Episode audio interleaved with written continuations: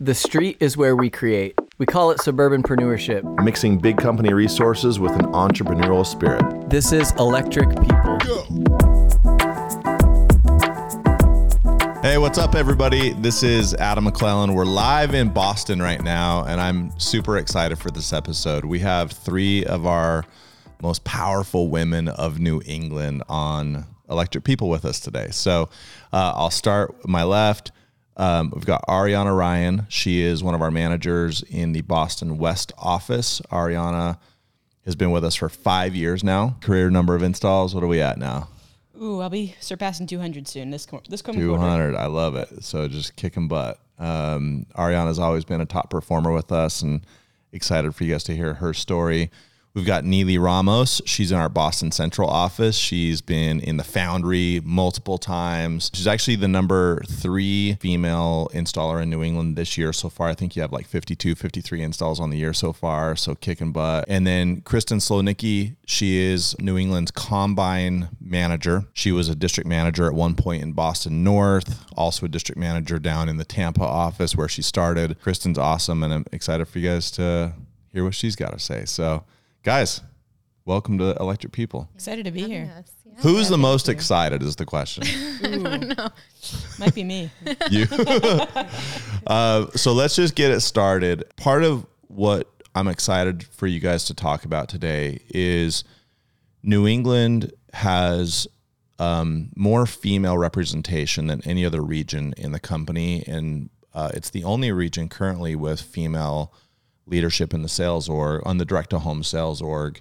Um, there might be one or two others out out there actually that I'm I'm forgetting or overlooking right now, but so I apologize.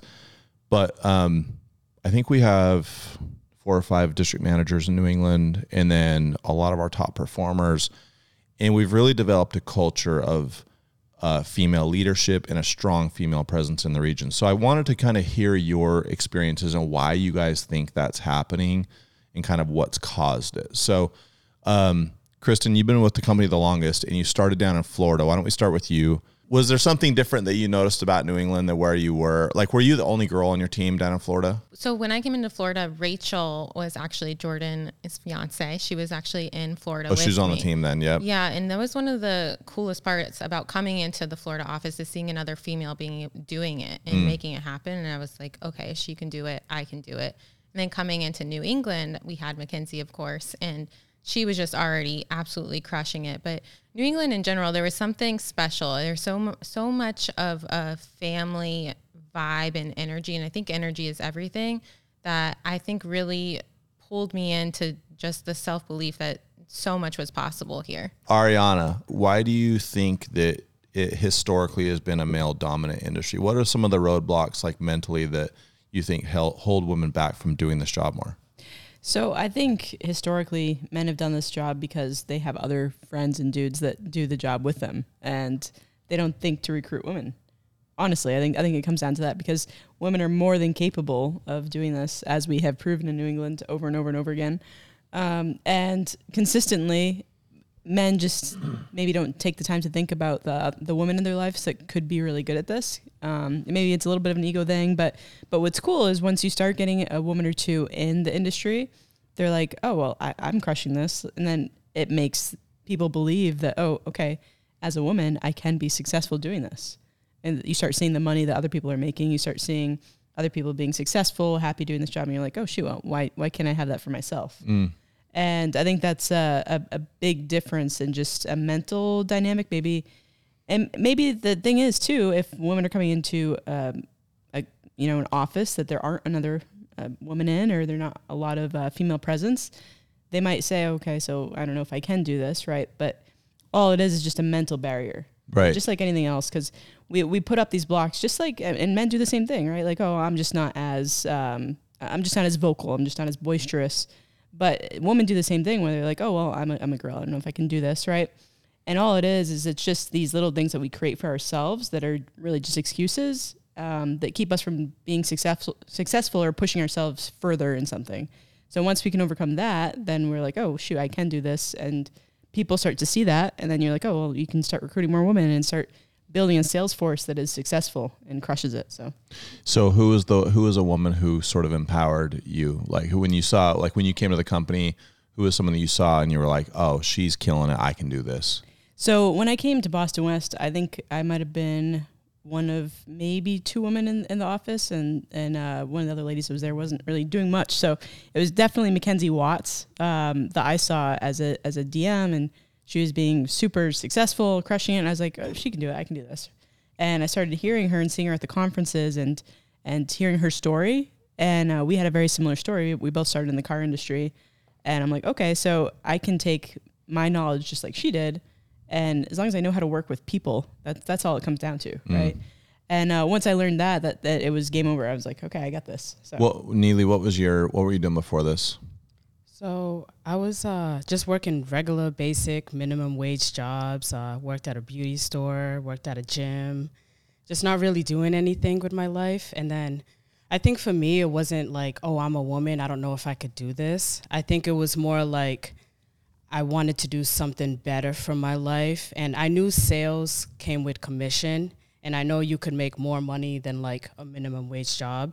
So I um when I started this job, I just went into the office. We started at Rhode Island and I just seen there was like probably like 10 guys. I just went into the office and I didn't look at it like, oh, this all men, I'm the only woman. Like I'm not gonna be able to do Yeah, this. one of these does not look like the others. Yeah, I just looked at it like, ooh, these guys have nice watches, they have nice shoes. Um, yeah, whatever they're doing, I want to get involved. So I didn't really separate, oh, I'm a woman, they're a man. I just Right. looked at it like that. You, you never had this moment where you're like, "Oh, they can do it. I can't do it because I don't see another woman here." Yeah, I actually looked at it like I might have an advantage because I'm a woman.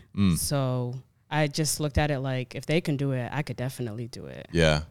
I think women have a superpower with this job that men don't have, which I think women are a lot less threatening on the doors than men are. Um, you know, I think if a housewife, oh, you know, stay at home mom or a woman answers the door, I, my perception would be that they would be more open to talking to a woman than a guy.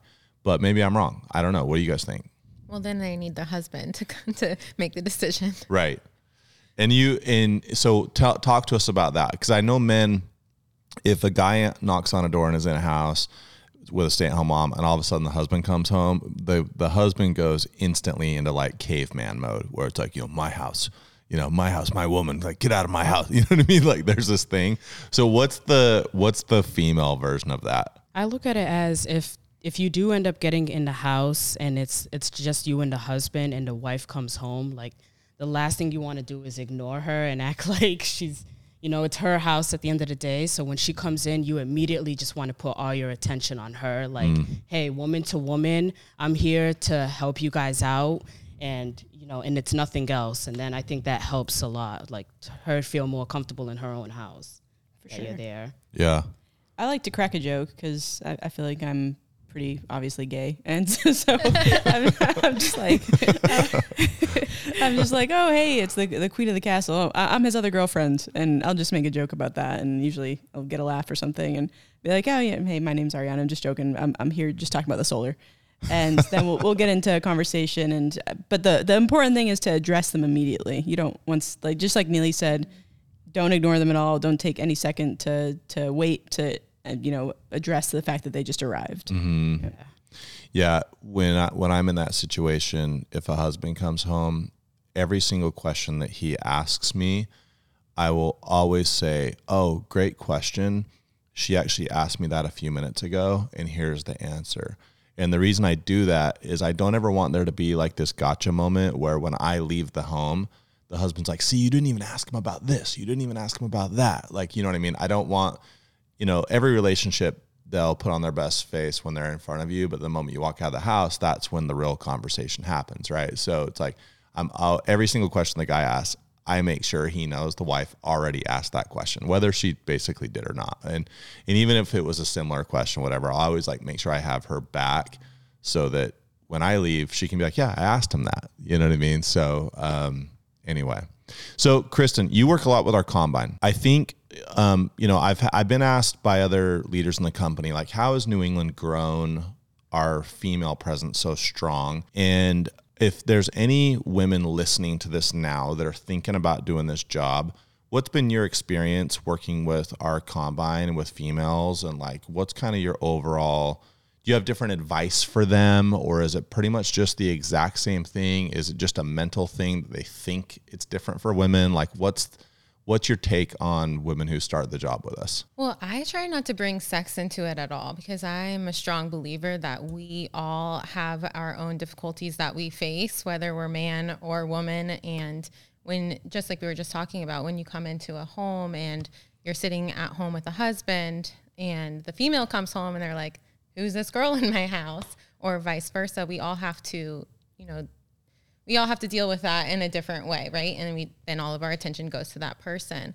So when I'm, you know, when we're training with Combine, I, I really try to make sure that we have an emphasis on their all of this all this job comes down to your mindset and your work ethic. And if you can keep your mindset strong, if you can, you know, put in the hours and work really hard and be a sponge and not let any outside, you know, ideas come come into place and just stay focused, laser focused on the proven path to success, you will ultimately have success. So to answer your question of, you know, advice for females, I think that coming into this, a lot of the times women are kind of hesitant because they think about, you know, safety. Am, am I going to be, you know, we're taught that we sometimes need a man to feel safe. And I think if you're coming into this and you have that confidence and that presence and your that awareness, then there, as long as you are self-aware and you're working hard and, and you're you're staying focused and and not you know slipping up, you're dressing appropriately, then I think that there there really isn't much of a difference. So what what are the differences for um, a woman that's maybe just starting with us? What what are some differences that you guys think there might be um, as a woman as opposed to a guy knocking the door? I mean, I think, um, you know, I think you do have to be a little more cognizant of like if a creepy guy answers the door and he's like, "Come on in." I've girl." only had You know what I one mean? Like- experience like that. really? I had one experience and I was in a pedophile neighborhood. I ended up pulling it up after. But it's just, it's the same thing real estate agents. You know, you got to think about it like you're going door to door, but real estate agents are meeting with people that they don't know either. So Mm. when someone, if someone was ever, which actually in my four years of training, I've never had someone come to me and say, you know, as a woman, I'm experiencing this and I feel like I'm being discriminated. I've never experienced that with any reps that have came in but we have to understand you know there's multiple jobs that you know you go to a home and you just have to have that self-awareness. You don't turn your back to a customer. I say that on my trainings but i'm saying that to everyone. The same way that you know a girl can get attacked uh, a, a male could be attacked as well. So Right. i don't really say you know a female or male you, you got to be extra careful males you got to be extra careful too let the, let them go into the basement first Yeah, but I don't ever think about that.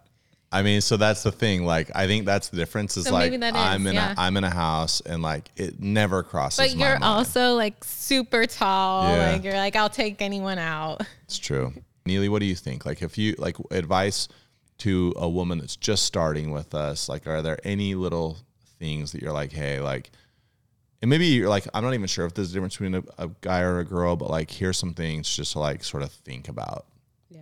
Well, I think um, I always come down to I think as women we have an advantage in the door to door industry because uh, people are used to men coming to the door for it being a male dominant industry.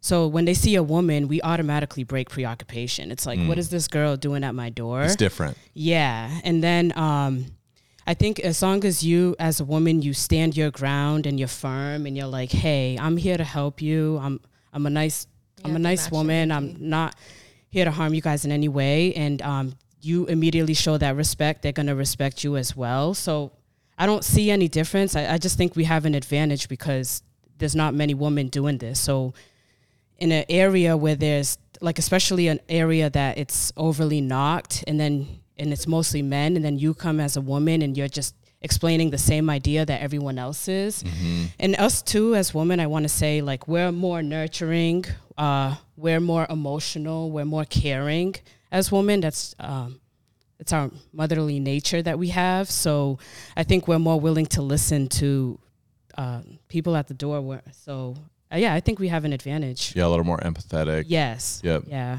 I agree. I think that that's a huge advantage. Um, that you're so there's a there's a one of our managers out in California. His name is Jeff Gallivan.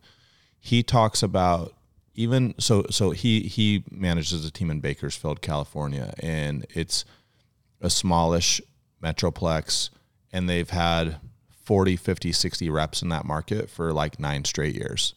Every single street you knock has been knocked and they're still one of the top teams every single quarter with installs. And so he's like, there's never a door that you knock that like hasn't been knocked before. But he's like, what you have to understand is you're a different matchup for that customer than the last person that knocked the door. So just because a street's been knocked doesn't mean you can't get sales on that street. You got to remember, like you're a different matchup. It's just like in basketball, like different teams will play really well against different teams because of the way they match up player to player, right? So like you could have the worst team in the league, but they're just a problem for the best team in the league because of the player matchups, right? So I think that women and you know men are men can be different matchups for homeowners as well but women are like an entirely different matchup for customers you know? And so i think that's a huge advantage when you're out. Like you just have to remember like i'm a totally different matchup. Doesn't even matter who answers the door. Like they've never had a woman knock the door. That's been really good at sales and help them understand this process. So so i don't know. Ariana what do you think I concur. No, no, but I- actually, to go back to something you said earlier, you were talking about how, as you know, big. What, what are you? Six three, six four. yeah six four Okay. So you're a big dude, right? And you just have this energy of, hey, this is what we're doing. And you don't really have to say much other than just like say it in a very monotone, like, all right, so this is the next thing we're doing. We're, we're going to go do this, point and say, okay, that's what we're going to do. then just I'm aware I have a barges into the monotone problem. Okay. No, Um, there's it's nothing wrong with like, it. I'm aware. I'm self-aware enough to know. it's a good thing because it works in the doors. It works. it works in the home. And so honestly, women just have to have the same energy of like one of the guys in our office when I first started working. He's actually who recruited me. He used to call me a pit bull because I would just I'd be in the house and be like, "Yep, so we're gonna go do this." Right, and, and you just point and say, you know, this is the next thing we're doing, and they're not expecting that, especially from a small, you know, five, five, five, four, you know, girl that's at your door, and so they'll listen to you. And I, I think that a lot of times, if you carry that level of confidence with you, you just come across that much more like, oh crap, this person knows what they're doing. Like, let me listen to what they have to say. And it's it's it's because you are a small human. They're not expecting that that kind of um, confidence to come out of you. So I, I think that we have an advantage in that front too. If you can find a way to to just find that, like, no, this is the next thing we're doing. Uh, go grab me your bill real quick. Um, I, I got to show you a couple things, and you just wait, and they'll go get it. So it's it's um you know it, it- as long as we understand like hey we, we do have that kind of power the same as a six foot five six foot four guy has, but it's just in a completely different way because they're not expecting it from you. Yeah. You have to be able to balance your masculine and your feminine energy. And I think that's for all sales reps, right? Like if you if a man could come in and they could be more receptive and listening to, you know, the customers, the homeowners' problems and what they need or just more listening to them in general, they're going to be more receptive to the sale and Hundred percent. and for a female that is standing their ground and having that confidence and matching that energy that needs to be matched, then it's also going to be more accepting because it's like it's like you said, Yep. she knows what she's talking about. Yeah. I think on the doors, you're, I think women are a lot less threatening on the doors. So I think you guys can like get in homes easier than guys can. Do you feel like there is a issue with like say men in general like taking you seriously once you're in a house or like husbands or like uh, like like I've heard that from a few females that I've talked to like they're like yeah it's super easy to get in a home but like once I'm in the home I feel I feel like sometimes they don't take you as seriously. Have you guys felt that at all, or is that more of like you just need to get better as a sales rep and learn how to actually have more presence in a home, learn the better questions, and every rep goes through that. It's just you got to understand kind of w- what your natural sort of hurdles you have to work through are. Correct. And I love that you just said that because I think so many people are so quick to blame it on, oh, it's because I'm a, a guy or I'm Mm-hmm. it's because I'm a girl. It's your skill set. And everyone starts at ground zero and you have to practice. And if you're running into that, just like Ariana said, there are successful women out there. They're obvious. They've obviously figured out a way to sell those type of people, and it's because they've practiced, they've learned, they've taken the time to master their craft. Well, yeah, and like even the threatening part, like so I I have the opposite perceived opposite issue. I'm a big guy, right? So the perception would be that I'm threatening on a door. So I purposely will do things to make myself less threatening. I stand at the bottom of the stairs. I talk in a really soft tone voice when I'm like starting the pitch. I talk slowly. I don't like you know, I don't use like super aggressive like tones toward people, right? And even if they come at me a little bit, I'm just I'm just like, hey, like I'll be super quick. Like I'm very just like chill and kind. And that like eliminates that. So I think women have the opposite issue on the door, but then once you're in the house, you have to kind of understand what you need to work through. So I don't know. What about like in the office, like working with the other guys? Like in Ariana, like you're in a DM position. Uh, you're female, also gay. Uh, like what? like there's some hurdles that you've overcome to get where you're at. Like Yes. talk to us about this. Like what have you have you felt any of that as you've like, or has it kind of been your chip on your shoulder? Like I got this. Like I don't care what. You know. It's definitely been both. So, uh, like a little backstory, I, I came from the car industry, which is very, um, I don't know a better word to say it other than kind of sexist. It's it's a hard industry to work in as a, as a female, and um, just because the guys always feel like oh they know more than you about the car, and and I, I also worked in a car dealership down south, so they're mansplaining to you yes, constantly. hundred percent, and it's the most annoying effing thing. so, so coming into you know door to door sales, it was a completely different beast, and I understood that there's a lot more for me to learn. But also, I feel like I knew how to work with people, and I feel like at the the core of it, like if you know how to work with people and to talk to people, like that's all you really need to know to be able to expand from there. So coming in from a uh, in, into a manager position, there was a lot I had to learn with. Okay, having to figure out the different dynamics, especially as a female manager, but also as a gay female manager, and it's not it's not even just being respected, but okay, um, having to work the little extra mile to earn the respect at first, yeah. And then once you've been, you know, like I've, I've been in the office for five years now, and I feel like I've I've finally gotten to a point where I'm like, okay, I feel comfortable, um, but not in a way of where where like I know I have to continue to earn my position every day, you know. Yeah. But um, there's definitely like a little extra just feeling of okay, even imposter syndrome in some in some Like, situations. do I belong here?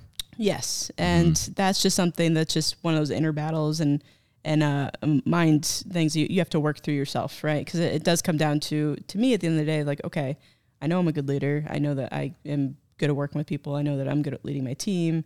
Um, so just reminding yourself that, and then being like, okay, let, let me go execute. Um, so it's it's a daily battle, and it's a daily, um, it, you know, setting affirmations, making sure that you're following through. But, but, just like anybody, I feel like everybody deals with that regardless. Um, but maybe just to a, a different level to some extent. Well, it's like it's like fair or not.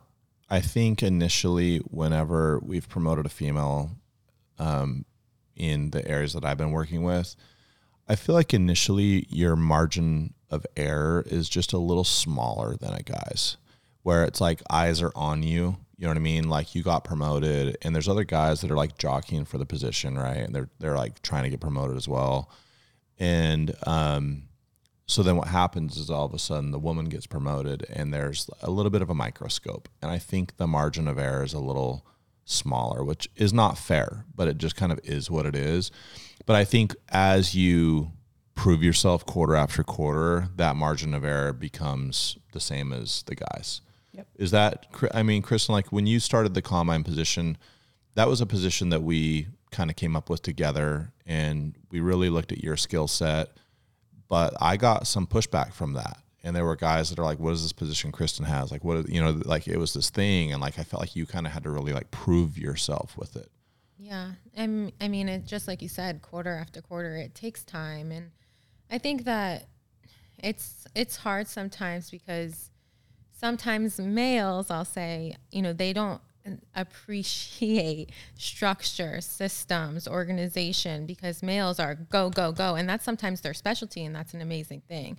But sometimes behind the go, go, go, we need the systems, we need the structure that brings us to the highest level. And I think when we first introduced our combine program, it was so new for us to have a program that was so organized. When you know, when I came into uh, combine, well, we didn't even have combine yet, but back in 2016, I was handed a pitch and I was told to learn it, figure it out, and that's how our combine program was born. Because I was like, okay, but what the heck is any? What does any of this mean? What is as built. Like what the heck? and so What's an as built? I didn't even know what a kilowatt. I mean, I came from bottle service, so I didn't even know what a kilowatt hour was. And I was told to here was my pitch. She was like, I can name was- every alcohol in a bar and I can make any drink you need. I but can sell you a six liter champagne, but yep. solar don't know what a kilowatt hour is. So Right.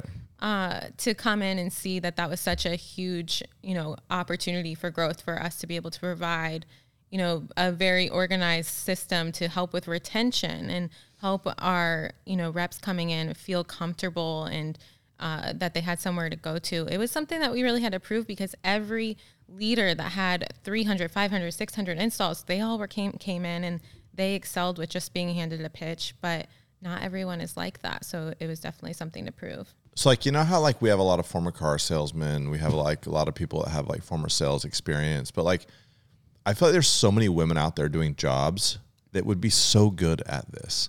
Like what are the what are the professions where you guys are like you see a girl that's just awesome at maybe it's being even like a waitress or like a server, flight attendant, like anything, and you're like you'd be so good at this. Like I know you came from the bottle girl industry. We have we have like five or six former bottle girls in New England that all sell for us and are doing awesome right now. You know, and they're used to like being in these environments where they're just like pushing. You pushing. need to find girls that like money. just That's girls- what brought me. Is that the It's like- key? it's like, okay, Yes. if you're making this amount and we can double it, I was in.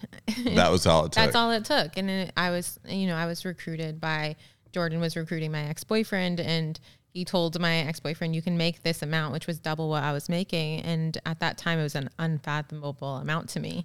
And you're was like, that's not possible. I, I- thought it was possible. I, I trusted Jordan. How, however, I was I was like, well, why is he getting this opportunity? I, I, if he can do this, like, Yeah. I, I mean, he's my equal in my eyes. I can do it with him. So I, I think that, uh, you know, it's ju- if you if the women can see, and and this is what I was saying earlier. You know, you saying yes to an opportunity, my ex-boyfriend saying yes to this opportunity, and and anyone seeing that someone that you know, someone that you trust, someone that you find to be your equal, them saying yes, their story of saying yes, that's their their story can be your salvation. That their story can be your opportunity and your leeway to going Yeah. in.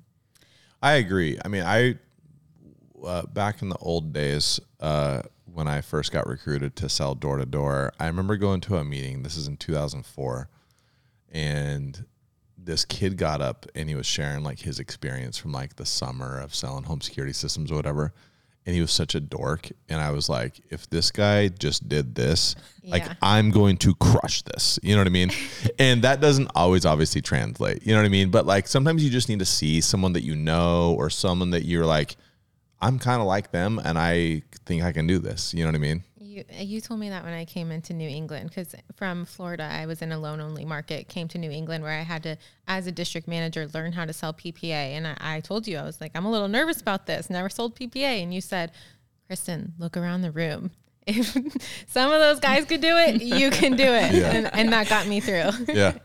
I think I felt that way like my whole time, just as as a as a rep, and then as a manager. I'm like, these guys can do it. I can 100 percent do it. you kidding me? Yeah. so It's so true. I mean, and uh, it's funny though because what what holds you back from doing it, right? It's like there's this perception or like I don't know if I could do that, but it's such a it's like a self you know deception that you can't do something when really you can. So um, and I think that's like the overall message that I really want to get out there is I feel like we have this missing like piece to our puzzle that's out there. We're starting to get it in New England where we have probably 30, 35% of our sales force now are female. And, um, but we're like way ahead of a lot of the other areas with our female presence. And I feel like New England has so much more room to grow. Like until it's 50 50, I feel like we're missing a huge opportunity, you know? So, like, what do we have to do as a company to encourage and empower more women to come start doing this job? I mean, to be honest with you, I, f- I feel like women just have a better way of connecting with people in some ways, like especially on the doors. So if you are a male sales rep, think about the women that are in your life, your, your friends, your girlfriends, your you know your friend's significant other, right? Like who who would be good at, at crushing it? Are they good at talking to people? Do they like money? Okay, well let's talk to them. Those two things. yeah, Yeah. exactly. That, that's literally it. Because because here's the thing, as a girl, especially for myself as a, as a female coming into this industry, like I did have a little bit of a chip my, on my shoulder thinking about all the the males that I'm working with and how I'm one of the only girls in the room.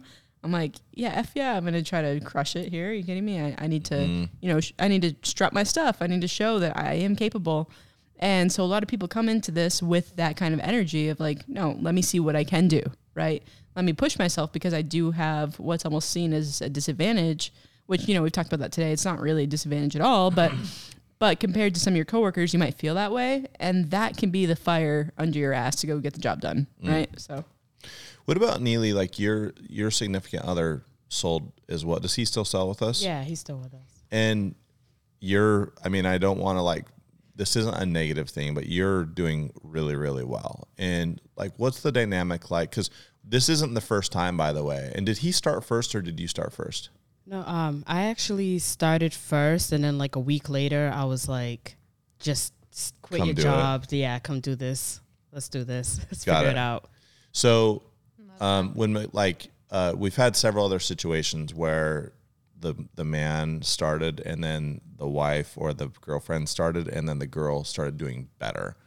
Um, has that been like uh, you know maybe we have a lot of those situations that's like we've got meat on the bone here where we have a lot of dudes that have girlfriends that could do better than them like how do we need to get we need to get more guys recruiting their girlfriends or their wives the the thing is just humility with the with the boyfriends. Just a little humility goes a long way.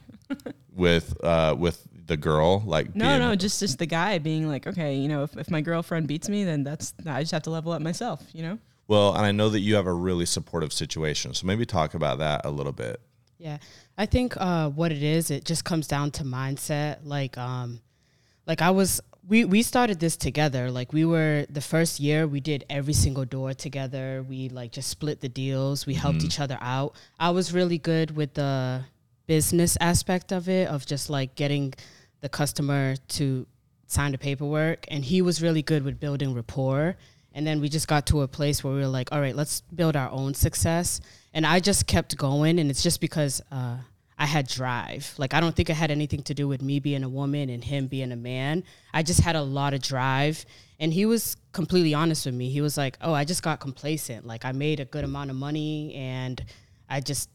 Has it work- caused any friction in your relationship once you guys started doing your own kind of like path within the company Uh, not really. Um, I think the ma- I think we just really support each other. So Yeah. like, if I'm doing really good, he's very supportive of me. he's your biggest cheerleader Yeah, he Yep. really is. Like I probably wouldn't be as good as I am if it wasn't without him. So Right. that's why I don't look at it like, hey, you're not really doing that good. Like, because he's helped me so much. But at the end of the day, like I want us to both like I'm not any different from him. So it's like I look at it like if I could do this, you can definitely do this. And I think he's like picking up on that. And he's like, all right, I got to stop being complacent. I got to get to it. yeah Yeah. So, um, talk to us about just your overall kind of like hours on the job. We have a lot of um, our combine right now, and Kristen can tell you guys this, but our combine company wide is we're growing faster than we've ever grown as a company.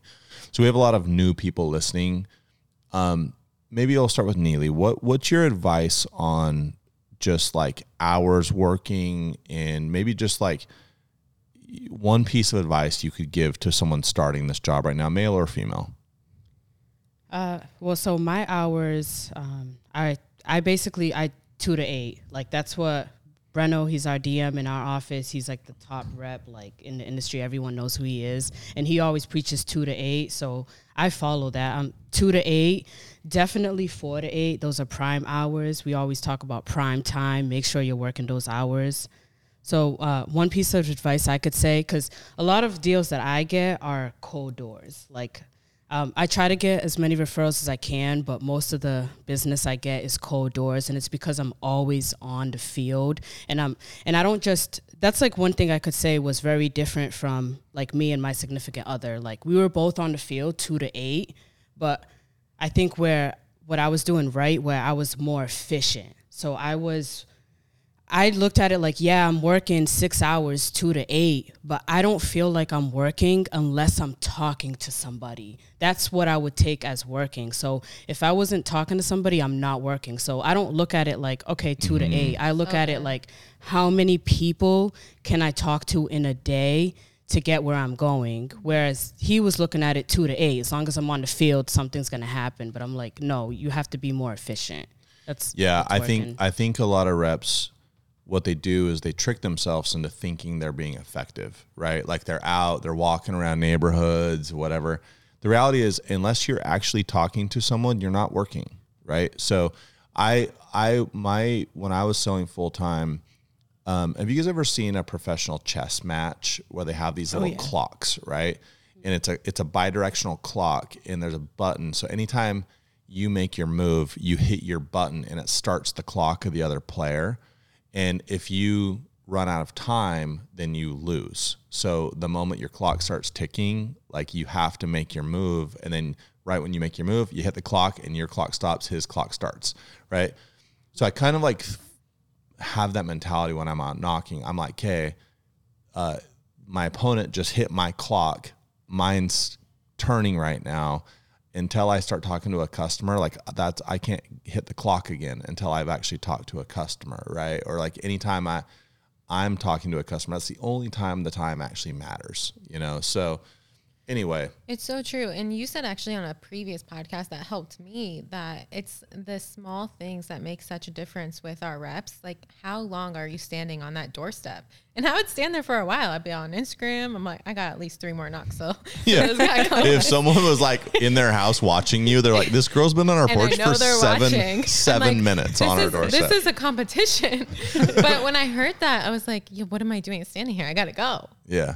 So, yeah, the small things Well, matter. it also like drains your. I always think of like a video game and the main character, Yeah. like it shows their energy levels on the screen, right? Like up in the upper left corner or whatever. true. if you're standing on a door and no one's answering, your energy level's just draining, right? And the moment you look at your phone, it like accelerates the energy drain. So I'm always like, okay, I've got like a minute here, and I try not to knock doors that it's not obvious someone's home. So like if you're a brand new rep, don't go knock empty doors, especially during the day. Like go to homes with two cars in the driveway, like where the storm the main door's open and the storm door's closed, just like windows open on a house, just like signs of life, right? So anyway, I don't know. Ariana, you most of your sales are door knocks, right? hundred percent. Yeah. I mean, and now that I've I've got a decent amount of installs, I, I do a lot of referrals too. Mm-hmm. But I would still say I'm out. You know, as a manager, Tuesdays and Fridays are tend, tend to be long days because of our our meetings. But Monday, Wednesdays, Thursdays, uh, I try to be out eleven to seven thirty, and then I have uh, an appointment after that. So my my goal is between seven to eight, have an appointment that I'm closing. Aside from that, I'm setting appointments for myself for later in the week or trying to close them later that day. And so as long as I'm out on the doors making conversations, like I spend a lot of my time, I pull directly into people's driveways. I don't spend time, you know, I try to be as proficient as possible. So if I don't have to walk, you know, down a whole street to, to the last house on the street, I can just drive up and pull in their driveway and save myself five minutes, go knock on their door and, and get an answer. As opposed to just knocking whatever door is, is next to me that obviously doesn't really have any signs of life. So that's what I look for. And I've learned in my, my years of being on the doors, just be as proficient as possible. When you get in the house, hey, which which of your neighbors actually you know you think I should go talk to, mm. right? Start start making friends in the neighborhood, and you get referrals that way. And then you're like, oh, hey, I'll hook you up if they end up going. Actually, you want to go and introduce them, uh, introduce me to them, um, and that's been huge because I I feel like people the- when, once they get to know you, they like you, they they vouch for you in front of the next person, and then all of a sudden, okay, now now I've got a whole friend group essentially that I've, I've made that end up being sales. So. I love that. Kristen, you work exclusively with Combine. What advice do you have? So, so what are some key things that you've seen that uh, makes a successful Combine versus an unsuccessful one? Like, if you had to boil it down to say three key things where you're like, hey, look, I work with hundreds of combine reps every year. Here's the ones that do well. Here's the ones that don't and end up not working for us, you know, anymore. So like, what what what what is it? So I always say that you need to be a sponge to be successful in this job. However, I think that it's really important and to answer your question what separates the strongest from maybe not the not so strong is making sure you're not relying and leaning too heavily on shadowing, feeling like you have to know everything before you can mm. be successful and just getting out there. You can get on all of our trainings. You can show up to every meeting. You can shadow a million times, but the best teacher is going to be the doors. And you're going to learn the most, you're going to grow the most when you just do it yourself. Have your hands on the iPad figuring out the technology versus mm-hmm. looking over someone's shoulder, trying to figure it out, trying to take a million notes, studying those notes. If you just get out there, that's what's going to give you the most success. So a lot of it is there's no substitute by trial and error learning. Just getting out there and like get out there. And and that, that goes to what i was saying earlier. Every and when, my program was created it and there was a lot of hesitancy like you said because all of the most successful dms they were handed a pitch and they were told to figure it out and they found success. There are other people that come into this industry and, and they need to have the definitions and understand and have more of a support system and they go into more success but if you are just going all in the best teacher the the main teacher is the doors Well, it's like you can you can sit and read um, about how to hit a baseball. You can sit and read. You can watch videos on how to hit a baseball. You can have someone tell you. You can have the best hitter in the world tell you how to hit a baseball. Until you get in the batting cage and start swinging at balls coming at you, you're never gonna hit the baseball. And you right? have to be good at hitting the baseball. and you don't even have to be good at it. It's just like just get in there and start swinging the bat, And- and and you'll start getting hits, right? yeah, and we say that over and over and over again. Your job in your combine is to fail. You want to fail as quickly as possible. You want to fail a thousand times, and when you fail, that's how you learn, and to, and then that's how you can succeed. But you also, as you fail, you have to also be humble to ask for help and mm. talk to your the people that are there supporting you to say, "This is what I'm running into." The first time it's fine, but over and over and over again, you have to be humble. Let them know. That way, you can learn and then succeed. What maybe Neely, I'll ask you, what would your advice be to a rep that's just starting? They have some initial success. And a lot of that success, I think, just comes from the enthusiasm of the job and like how excited they are. So they're like working hard or whatever. And then all of a sudden, reality starts setting in about a month, two months into the job, where they're like, man, this is actually tough. Like the rainy days come, or the cold day, or, you know, they have a rude customer. And like, what, what, how do they work through? Because it's like right when they start, they're on this like high, and then the valley comes. But everyone that actually does well in this job works through those valleys and then they realize that like there's peaks and valleys and you just keep working through them. So like what would your advice be to someone who's currently started, now they're in the valley? How do they get back out of that valley? Yeah. I think it's like what Kristen was saying. It's about um, failing. Like f- you learn the most when you fail at this job. Like when you're succeeding, you're doing really well. You're just on this high. So you're not really thinking about it. Everything's just coming to you. But when you're failing, you have to take a moment and be like, wait a minute, things are not working out. What am I doing wrong? And and that's the best that's the best part about this job is because you get to take a second and figure out like, okay, I have to like it it pushes you to want to do better and then that's when you start to ask for help you start to keep trying i always look at it like because i've wanted to give up so many times with this job Really? like yeah like oh my goodness i've How had, like what stage of your career were you like, I'm, I'm done with this? i think um Yesterday, right? yeah. I think um, almost every stage, like probably once, I've been doing this for four years. Once a year, I'm just like, oh my goodness, I can't take it anymore. It's so overwhelming. Yeah. But how I look at it is like, there's always another day. Like just because I'm having a bad day doesn't mean tomorrow, like tomorrow I could wake up, go knock a few doors, and they could all want to go solar. So I just look at it like, just don't ever give up. Just keep going and look at those times when you're failing and you're not doing good, look at those times like, okay, I'm supposed to learn something in this. And it's this is going to help me grow and it's going to help me get better. So you actually want to fail because that's what's going to help you succeed. And then next thing you know, you're doing better and then next thing you know, you're the best. So What's the worst day you've ever had on the doors? I think it was in the beginning. Um, uh, I don't know what happened to me. I just uh, I knocked on the door. The guy was like, "Oh yeah, we're definitely interested. We've been wanting solar. Come back later. Um, my whole family's gonna be here." So I go back later on, and I knock on the door. I hear everyone inside talking, having a grand old time, and they did not answer the door for anything. Like I, I actually heard them saying like, "Shh, be quiet." Like, so I just went to the car and I bawled my eyes out, and I was like, "This is not for me." But I realized like, no, I'm I'm learning. Like it's okay. It happens. Like I even like got adv- advice um, from my significant other. He was like, "Oh, don't worry about them. Like just just there's so many doors, there's so many opportunities. Like just because they're like that doesn't mean the next person's gonna be like that. So I was like, okay, but yeah, I had I bawled my eyes out in the car after that. I feel like we've all had those days. Like, like I think of this job as a long term relationship in some ways. Like, there's days where I love this job. It's the sweetest thing ever. It takes good care of me. It gives me gifts. takes me on sweet trips. Yeah. It's great. It's awesome. Takes me on trips. But there's some, and then there's some days that I'm like, man, I just cannot wait to get out of this We're- freaking Yeah, relationship. we're like a we're like a toxic relationship. You know what I mean? It's like some days we're the best. Some days. other Some days, days. you literally hate us. So I feel like You know what I yeah, mean? and I, I feel like that's totally normal to go through those kind of ebbs and flows of of uh, you know love love hate relationship with this job. But I think as long as you stay consistent, right, that the one thing you can control is your attitude with everything. And so if you just stay consistently putting the time and effort in, it's going to pay off. So that's a hard thing to I mean to try to keep that equanimity uh, through the whole.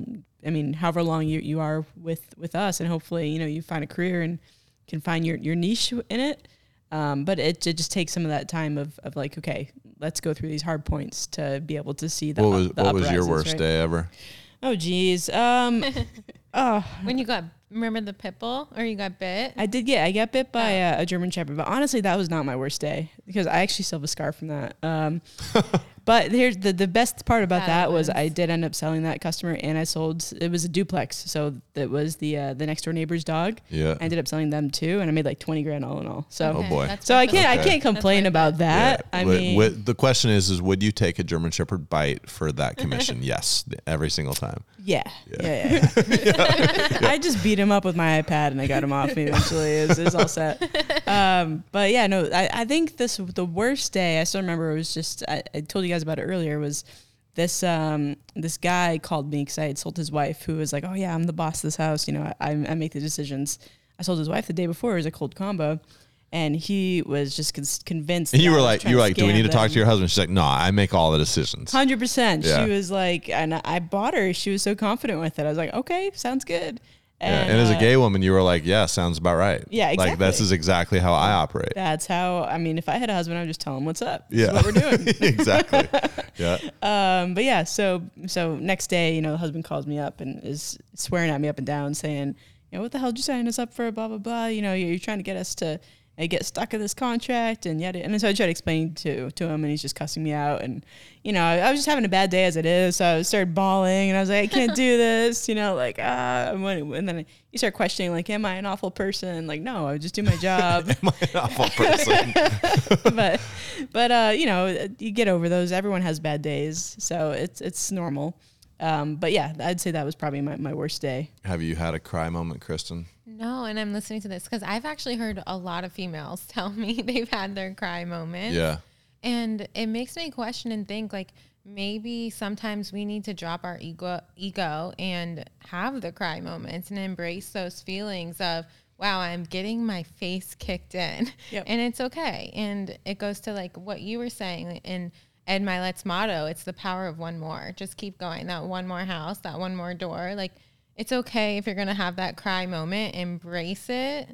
Let your face get kicked in, and then one more, we're good. We're going on that trip, baby.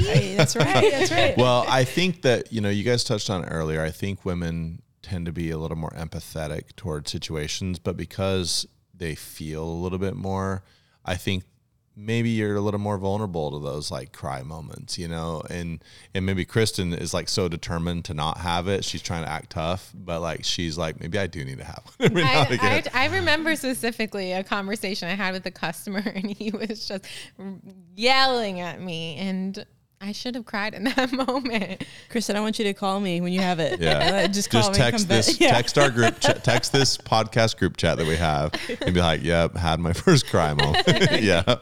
And we'll all be there for you. Yep. Neely, I want to hear a little bit about your origin story. Like, you know, you always hear about like the villain origin story.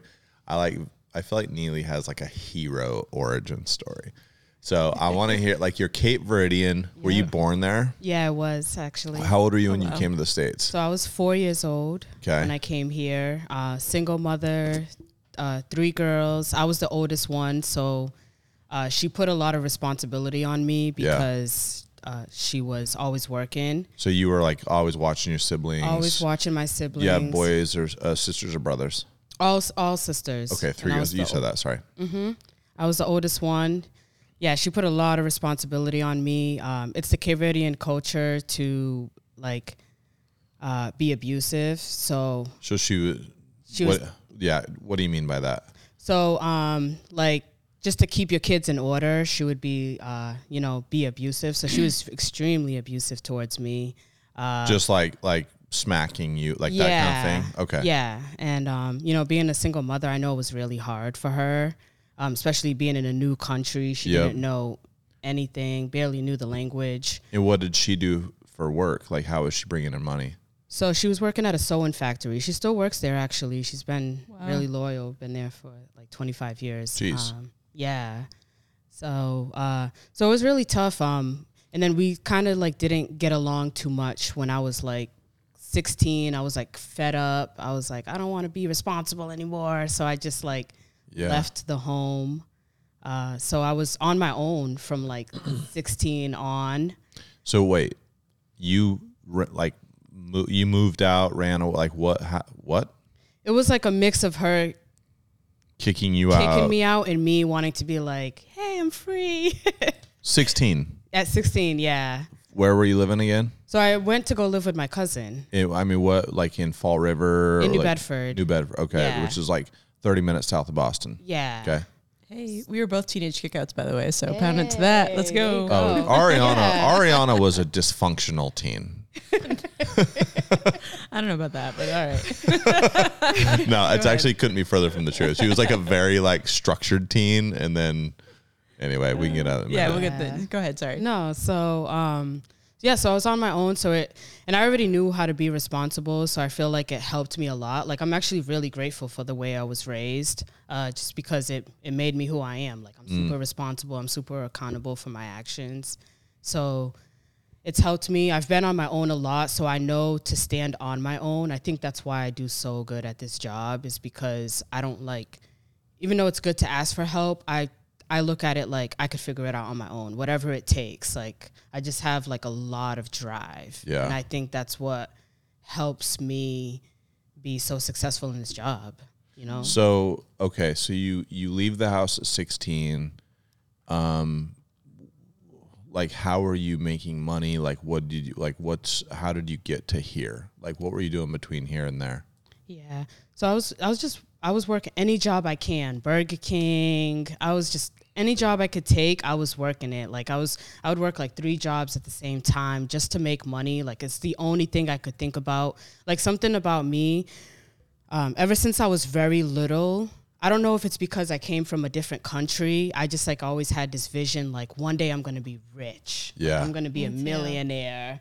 So Love it. Love it. yeah. Yes. So I just like I I would always envision, envision it, and I feel like I spoke it into fruition. Like it's it's it's literally happening right before my eyes. Mm. But so I would just always I would always be by myself. I was like a very isolated child. So I would like just like just have dreams and vision that one day I'm going to be rich, I'm going to be a millionaire, and and I think that's what kept me going. I, th- I think that's one strength that I have is I'm always planning 10 steps ahead. Like mm. I don't fo- I focus on the present moment. It's very good to focus on what's happening right now, but I'm always looking forward to what is my life going to be like in five years? And I know I have to take action to get there. So that's something that just keeps me going every single day. Yeah, you have that immigrant mentality. Yeah, Yeah. that's what they say. It's a thing. No, it really is a thing. I mean, it's because you come from a situation and I think you appreciate the opportunity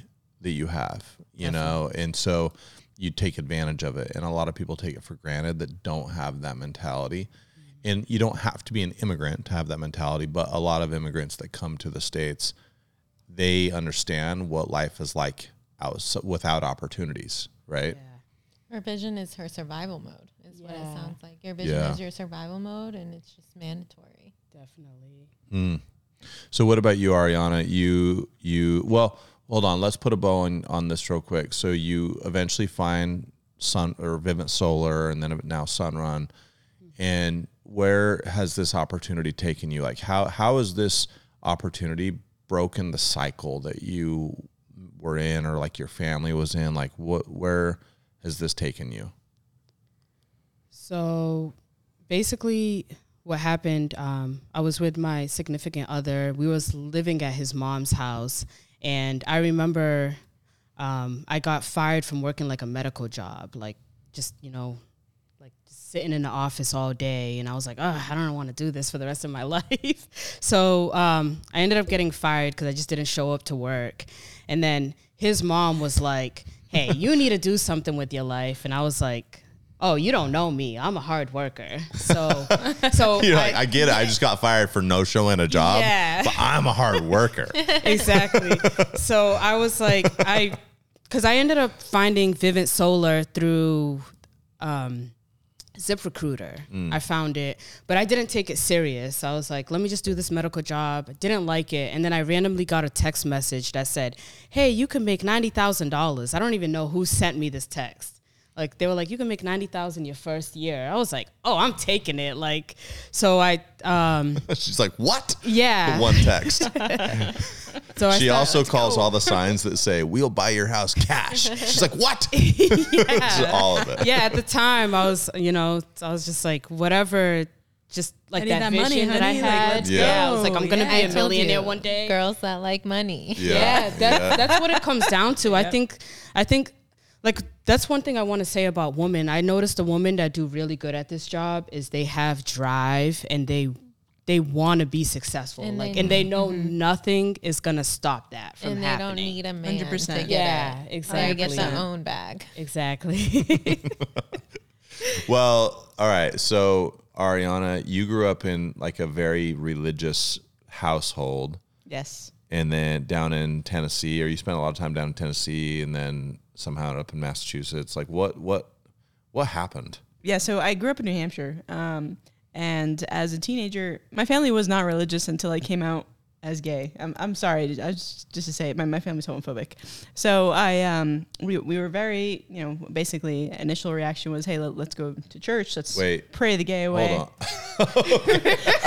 I swear to God. on, we're gonna pray the gay away. Oh, That poor girl. me. No, no. Uh, all right. So when you started like realize, like saying to yourself, "Okay, this is a thing, and I'm gonna drop this bomb on the fam," like walk us through that moment. I was I was so young. I was 14. I thought I was in love. I had this girlfriend at the time, and and I was like, all right, you know, I felt committed to her, and I was like, okay, I need to tell. I need to tell my parents. Like, I need to tell my mom because so it was my mom and my stepdad. I wasn't very close to my stepdad, but my mom, I felt like I needed to let her know. So I did, and it obviously the news didn't go very well, and um, we ended up starting to attend regular church services after that. And uh, yeah, so then from that point, you know, my family, we'd always, I'd always had a farm since I was like eight years old. Like my, my uh, parents moved to New Hampshire, got farmland, and their whole idea was we want to move down south and get more, more farmland. And so they did. They moved to Tennessee, which was even more, you know, religious, a religious, just very Bible Belt. Baptist church. Yeah, Bible Belt. Yeah, exactly.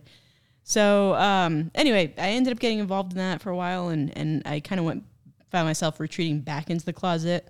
I tried to date get date men. I tried to you know like make myself straight, and obviously did not work. Yeah, dating men sucks. and it, the thing is, like, I hear women tell- say it all the time, like, if I could choose, like, if we could choose our, our, our sexuality, like, I would not choose to date men. I'm like, all right, well, that's fair. Not Um, no offense, well. Adam. I'm sorry. None taken. um, but anyway, so long story short, um, I, I ended up, you know, finding my own way. I, I moved out pretty early. I, I was 17 when, when I moved out and just trying to make my own way in life. Um, I did have a boyfriend for about two years. I, I lived with him because I had nowhere else to go. And I was working two or three jobs. I ended up finding my way into the car business. That's where my first interaction with sales was. And uh, one thing led to another, and I ended up going through a couple things there that I just, you know, I was like, yeah, I really want to get out of the car business. Um, so anyway, long story short, I found uh, solar and it was back in Massachusetts. And at the time, my grandmother was sick, so I wanted to come up here and visit her anyway. And I ended up staying with her to like help take care of her. And yeah, so I ended up coming back up this way, got into the solar business, I got recruited to Vivint, and I haven't looked back since.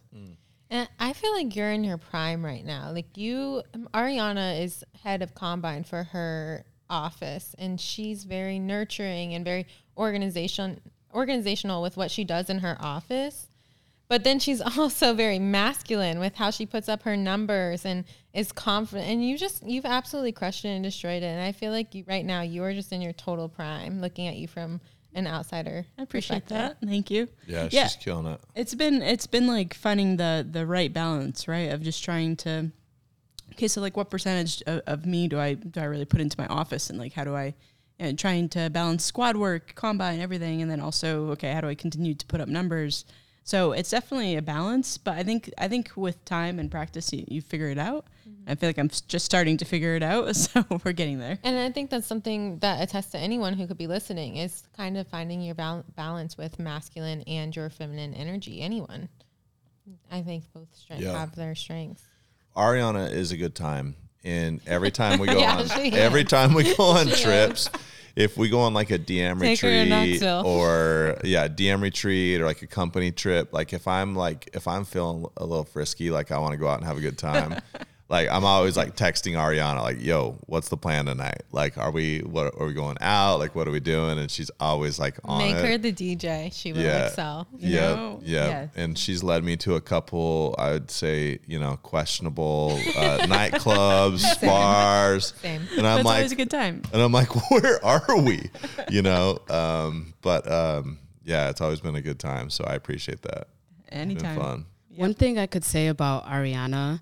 So when I first started, I was um, in the Rhode Island office, and it was just a just a bunch of guys. So I was the only female there. Actually, females would show up and then they would leave like in two weeks, and I'm like, "What's going on?" Like they just give up so easily.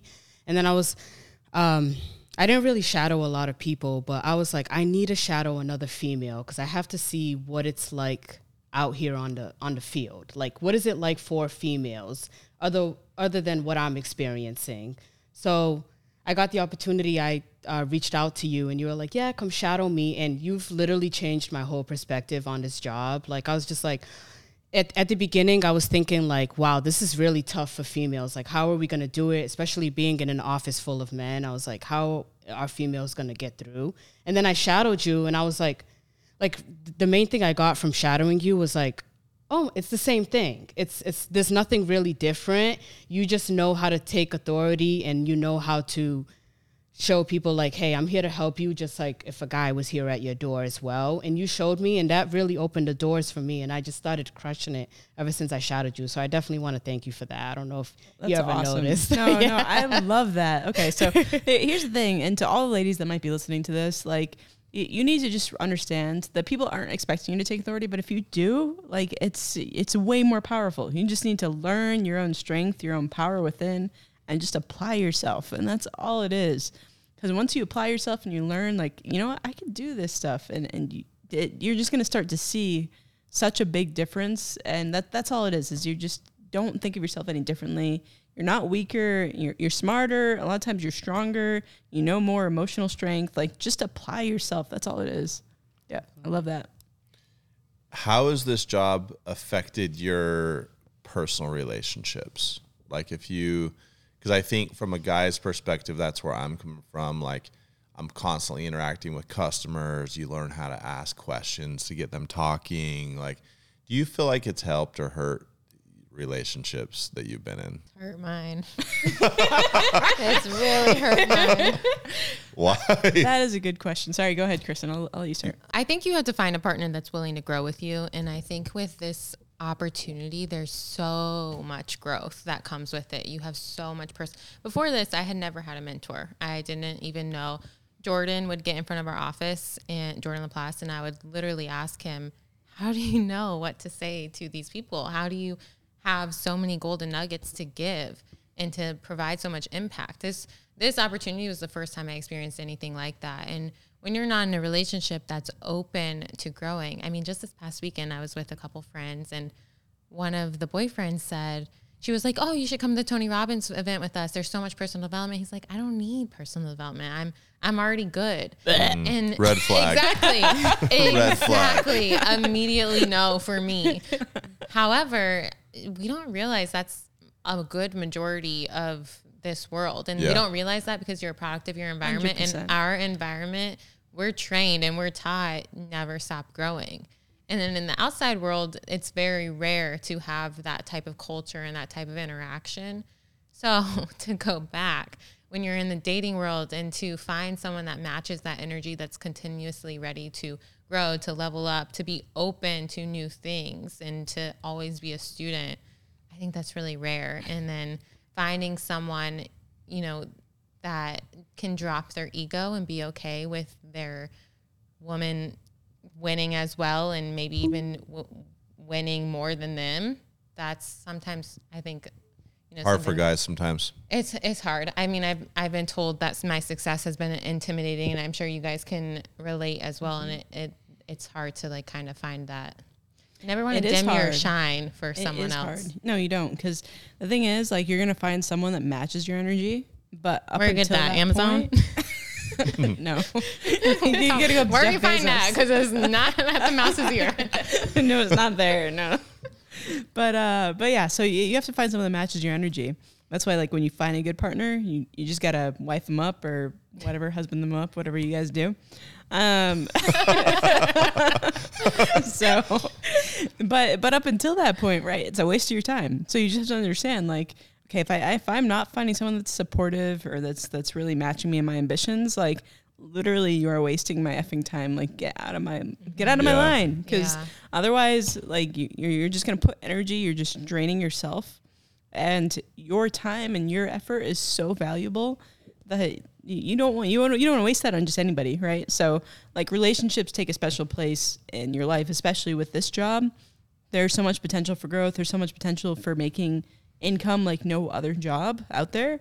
That like, why would you waste your time and your energy into somebody that you're just pouring into and not getting any return on? Yeah, right? and so I don't think it's a bad thing. I think necess- uh, it, it weeds people out, right? You know, where um, the complaint is this job provides so much personal development. It's hard to find someone that matches that. But why would we want less? right. So it's really cool because it not only raises our standards as far as our career, but also in our personal relationships as well. Hundred percent. I think the hard part is um, people that are good at this job tend to be really competitive, but they're also really good sales people, right? And so when you're in a relationship that's maybe not going well, the default is I don't want to lose. And so you fight to figure it out.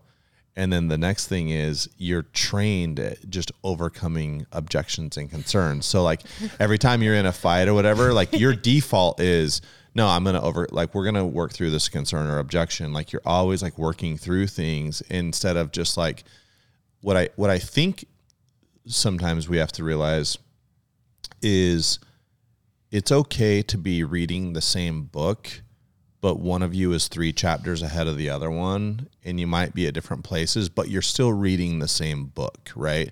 And it's okay to be like, hey, I'm a couple of chapters ahead, and you recognize that, but I know that they're reading the same book and they're going to catch up to me, right? Like that's one thing, but it's a different thing to recognize we're not reading the same book right now. I'm going one way, they're going another way. And no matter what I say to try and fix this or solve it or whatever, like we're just going different directions. You know what I mean? So I think that's the challenging part is we're like, we're trained at like overcoming objections, you know? So Yeah, no um, worries, babe. This is what we're doing. yeah, no worries, babe. I'm not here for that. It's totally fine. My last girlfriend felt the same way. Here's what we found. you know what I mean? it's like, yep, Exactly. yep. You always, yeah. Anyway, it's a funny job. It is. Yeah. It's a funny. What's your favorite thing about the job? My favorite thing is I feel like I learn something new every day. Like I meet new people every day. I, I can ask people about their career. And like I feel like I really, if I want to, I can learn something new every single day. And I feel like this job just provides unli- unlimited growth in that way. So if you're looking for it, this is just an awesome time to be able to connect people with with different people, network, um, get to expand your own self, right? So that's what I love about it. I would say mine is impact. It's just a trickle effect. You say one thing to one person and it makes such a difference for everyone going forward. And just the smallest thing, you don't even realize what you said, even what you said earlier. You don't have any clue what the tiniest thing could completely change the trajectory of someone's vision, their their life, their goals. And I think that this platform of, you know, being a district manager, being a top performer in the office, it provides such an opportunity to be able to change people's lives in such a positive way to make them become better partners, better leaders, better industry leaders, and also to be able to impact, you know, the homeowners that we're working with as well. It's really cool. Yeah. And I could say my biggest thing that I love about this job is growth.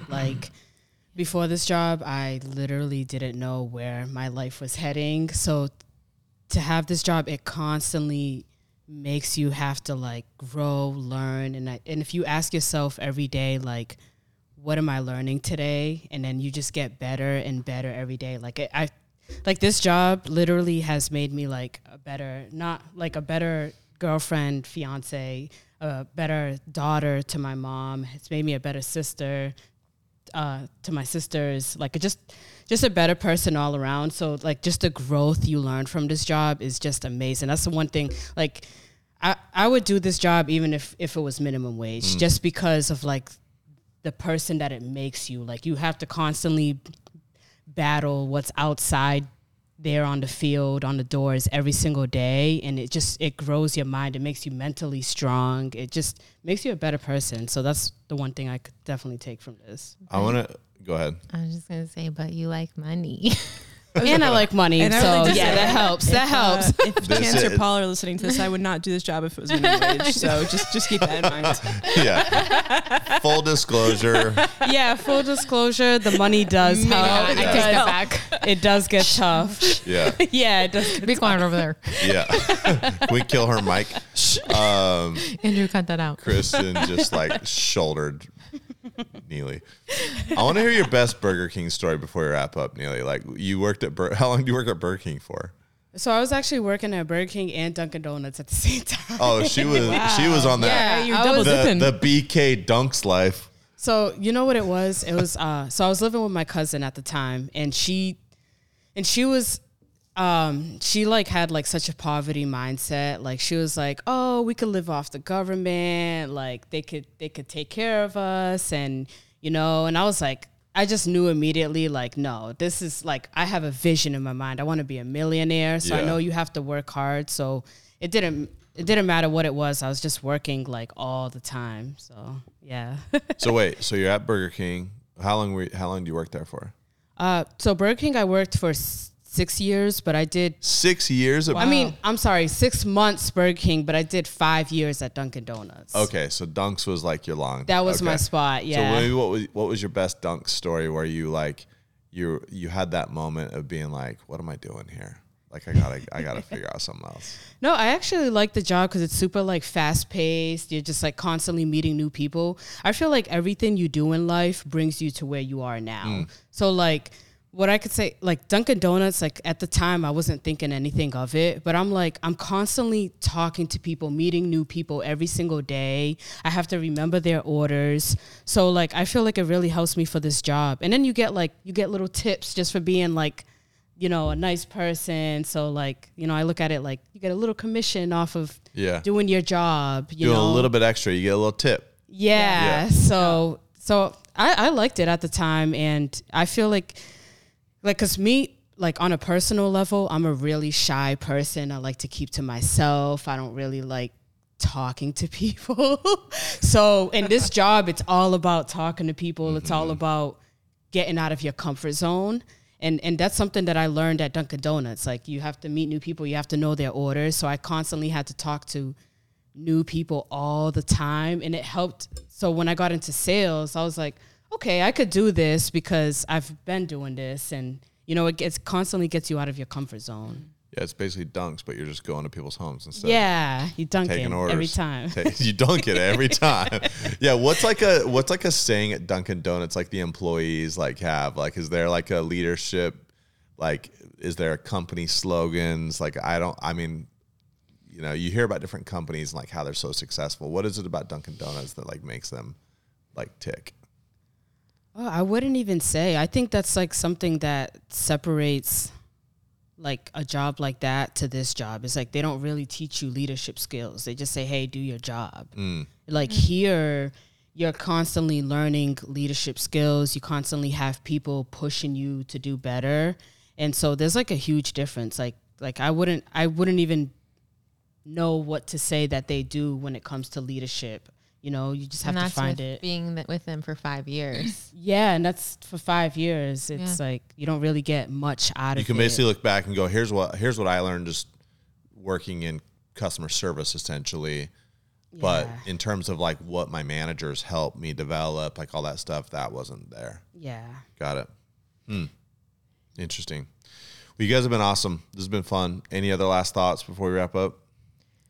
I just want to say, like, as a female, if you are considering this opportunity and you're hesitant because you just, you know, this is something that's so completely out of the norm for you, or it seems like it's a male dominated job, or it seems like this doesn't seem as luxurious as you want. Hey, you were telling us that you were like afraid to even tell your parents like what you were doing, right? Yeah, I was. I, I didn't tell my parents I knocked doors for three years. I told them I was, work, I was working in the office. I was like, don't the worry. don't working in the office.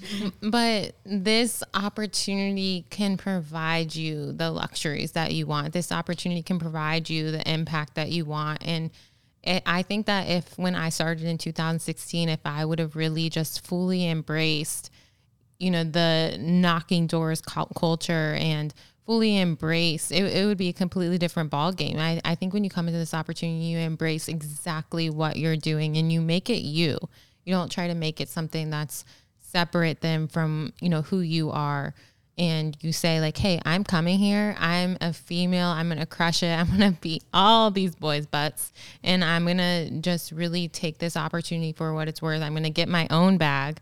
Then i think the sky is the limit. And when you take you know uh, when when you're looking at this opportunity as if this isn't something I can do, take a look around at the people that are already doing it. Is there someone that you you like, someone that you know, someone that you trust that is having success? Because if they can do it, you can do it, and don't let anything hold you back outside of you, you know this is something that anyone can do and I, I just think that's a really strong message that we should really get across It's been really fun watching all three of you grow. Um, I've been a part of most of, you know, Neely, I would say just a little more recently, but um, Kristen and Ariana, especially, where I've known both of you guys, kind of from when this, you guys both started, like seeing you both grow so much over the years has been really, really cool. And I know I've said this before, but like I have, I have three daughters and, um, seeing really strong women in the region is something that's really important to me. And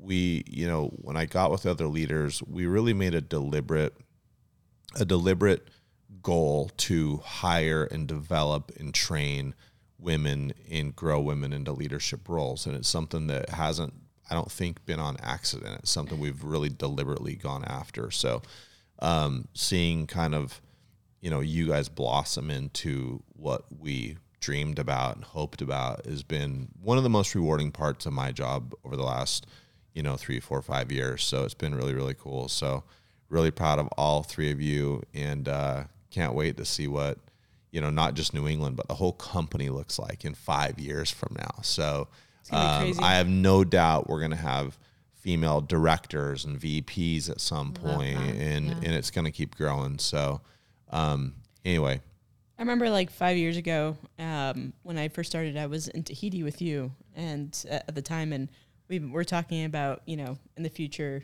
me becoming a DM, and it was something that I'd always dreamed about or, or thought like really hoped for. So just sitting here now with you at this point and looking back, it's it's been an amazing ride, and I, I can't wait to see where we go from, from well, in the future. everyone's rooting for you guys. You know, when I say you guys, I mean like all our, our entire women sales force because we recognize how important it is to grow this part of the sales force, and it's an area that um, we have just so much opportunity with right now. I mean, you have half the population that isn't like recognizing and taking advantage of this opportunity, and that's a lot of that's our fault. So we're like we're trying to help women in general just like understand and you know see this opportunity that they have. So um, you guys are the ones that are inspiring them to come take that chance.